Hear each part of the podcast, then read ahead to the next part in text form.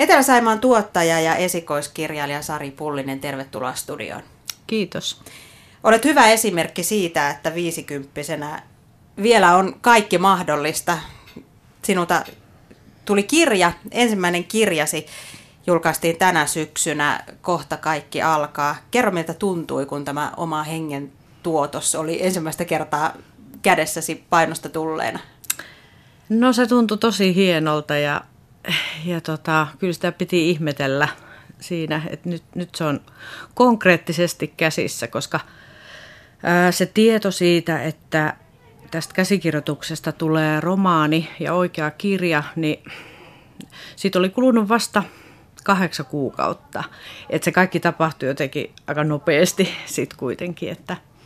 No, se oli varmaan aika valmista kamaa sitten, kun olet sen kustantajalle lähettänyt.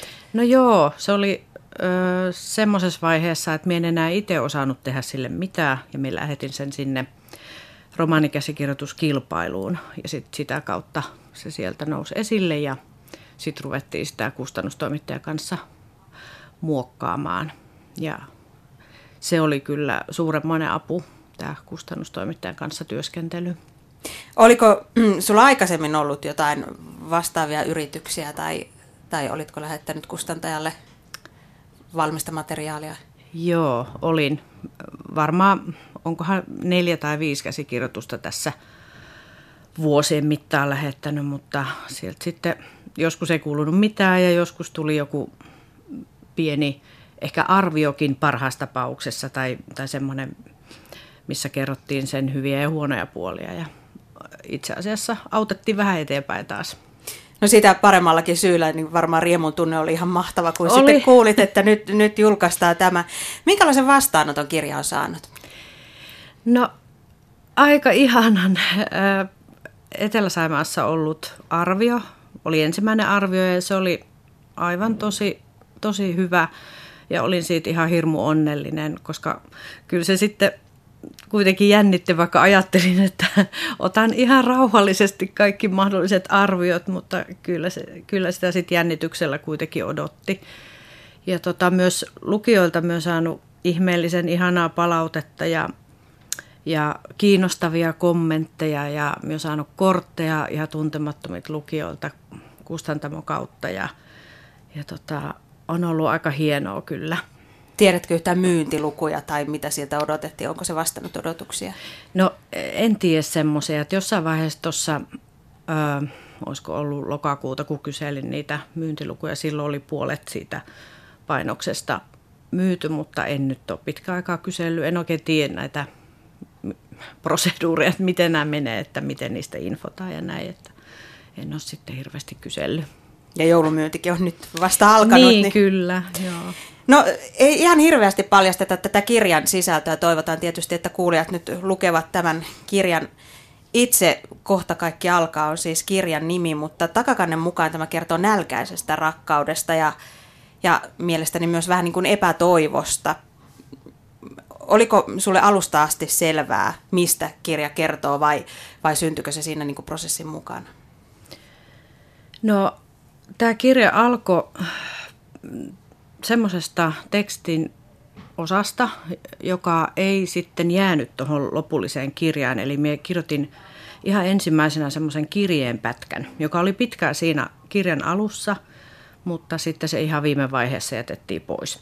Ja seuraava pätkä, jonka siitä kirjoitin, oli jäähyväiskohtaus, joka jäi sinne kirjaan ja on yksi tärkeimpiä kohtauksia siinä edelleen, joten tiesin jo alun perin, että se rakkaussuhde ei onnistu, tai se onnistuu tiettyyn pisteeseen asti ja sitten he joutuvat siinä eroamaan, mutta se jännä juttu, mikä siinä kävi, että kun kirjoitin sen jäähyväiskohtauksen, niin tajusin, että tämä ei olekaan tarinan alku, vaan loppu. Ja se oli minulla pitkä aikaa ihan sen tarinan loppu ja sitten minä aloin kirjoittaa, niin kuin, että mitä tapahtui sitä ennen, mutta sitä aloin kirjoittaa myös, mitä tapahtui sen jälkeen. Ja minun mielestä yhtä tärkeä teema siinä kuin rakkaus, niin on myös tämän päähenkilö Kirsin semmoinen häpeän ja mitättömyyden kokemus, jota hän siinä pohtii ja käy läpi. Niin, jollain tavalla tuntuu, että kun tätä kirjaa luki, niin niin semmoinen niin kuin täyttymätön rakkaus, mikä tälle 50-vuotiaalle Kirsille, minkä hän tässä joutuu kokemaan. Ja itse aloin hyvin paljon pohtia, että mitä se täyttymätön rakkaus on, tai saavuttamaton rakkaus, joka ei sitten koskaan, niin kuin tässä kerrotaan tämän päähenkilön näkökulmasta tätä, että se vastapuoli jää jotenkin Kirsin kertoman varaan, niin jäi miettimään, että mitä on rakkaus ilman tavallaan vastarakkautta, tai sitä, että hän ei saa täyttymystä. Niin, siinä tässä kirjassahan on monia rakkaustarinoita. Toki tämä pääkertomus siinä on tämän Kirsin ja Juhanin välinen tarina. Ja tämä on samalla kun kerrotaan Kirsin ja Juhanin yhdessä olemisesta, niin samalla kerrotaan Kirsin sisäisestä elämästä hyvin paljon. Ja hänhän sitten pohtii siinä myös omia vanhempiaan ja omaa historiaansa. Ja että se on myös minun mielestä kertomus siitä Kirsin itsetuntemuksesta hyvin paljon, että läheisissä ja erityisesti tämmöisissä intiimeissä rakkaussuhteissa siis, niin se oma minä hioutuu väkevimmin ja tulee esiin myös varmaan selkeämmin, että mitä me lopulta ollaan, miten me ollaan rakennuttu. Kirja alkaa aika ahdistavissa tunnelmissa, mutta jollain tavalla se päätyy kuitenkin valoon, mutta lukijat kyllä saa sitten itse kokea tämän, mutta tässä vilahtelee tuttuja paikkoja, siis olet syntyisin Joutsenosta ja asunut Imatralla ja tällä hetkellä asut Lappeenrannassa, niin lukijalle kyllä on tosi kiinnostavaa nämä paikat. Oliko se itsestään selvää, mihin miljööseen sijoitat tämän tarinan? Joo, kyllä minä halusin kirjoittaa just tästä meidän kulmakunnasta. Erityisesti minä ajattelen sitä syntymäkotikylääni Joutsenon Leppälää siellä Konnunsuon vieressä ja miten se on hyvin erikoinen paikka. Et siellä on, meillä oli ihan arkipäivää rajavartijat sekä vanginvartijat, että siellä on hyvin turvallista ollut olla ja hienot maisemat, nämä Konnunsuon valtakunnallisestikin arvokkaat kulttuurimaisemat siinä heti ikkunan takana, että kyllä edelleenkin käyn niitä maisemia hengittelemässä säännöllisesti.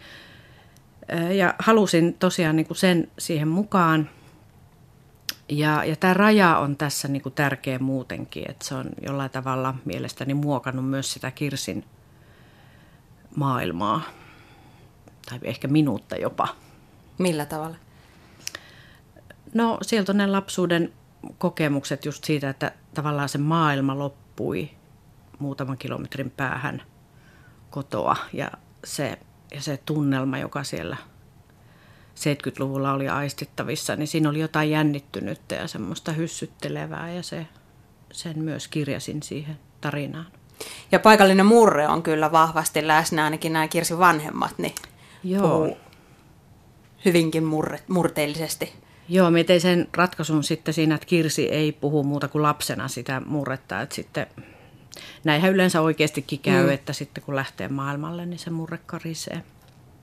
Mutta sekin oli mukava tuoda se oma murre siihen jollain tavalla mukaan. Kyllä, tähän tulee hyvin vahvasti paikallinen leima siitä murteesta ja sitten myös tietenkin näitä paikkojen kuvauksesta, mutta varmasti vetoaa tämän alueen ulkopuolellakin, koska sitten tämä päähenkilö niin edustaa varmasti niin tämmöistä 50 naista, joka voisi asua missä tahansa muuallakin. Kyllä. Mutta Sari Pullinen, mitä seuraavaksi? Jouko on toinen kirjatyön alla? No tässä on ollut kaiken näköistä käytännön asiaa ihan hurjasti ja on pitänyt sulatella tätä ensimmäistä kirjaa, mutta kyllä aika nopeasti jo tuossa kesällä, kun tämän sain käsistäni ja ennen kuin tämä oli julkaistukaan, niin pikkusen aloin jo hahmotella seuraavaa. Tai oikeastaan minulla on siellä jo pitempään ollut valmiina yksi käsikirjoitus, jonka kanssa osallistuin muutama vuosi sitten Otavan kilpailuun, mutta se ei siellä mitenkään sijoittunut. Ja sitten pari muutakin alkua, että alkuja on olemassa, että saa nähdä mikä niistä lähtee vetämään sitten. Jotain tulee varmasti. No onko paineita? Yleensä sanotaan, että kun ensimmäinen on julkaistu ulos, niin sitten vasta se rima nouseekin, että toisen kanssa on jo vähän hankalampi.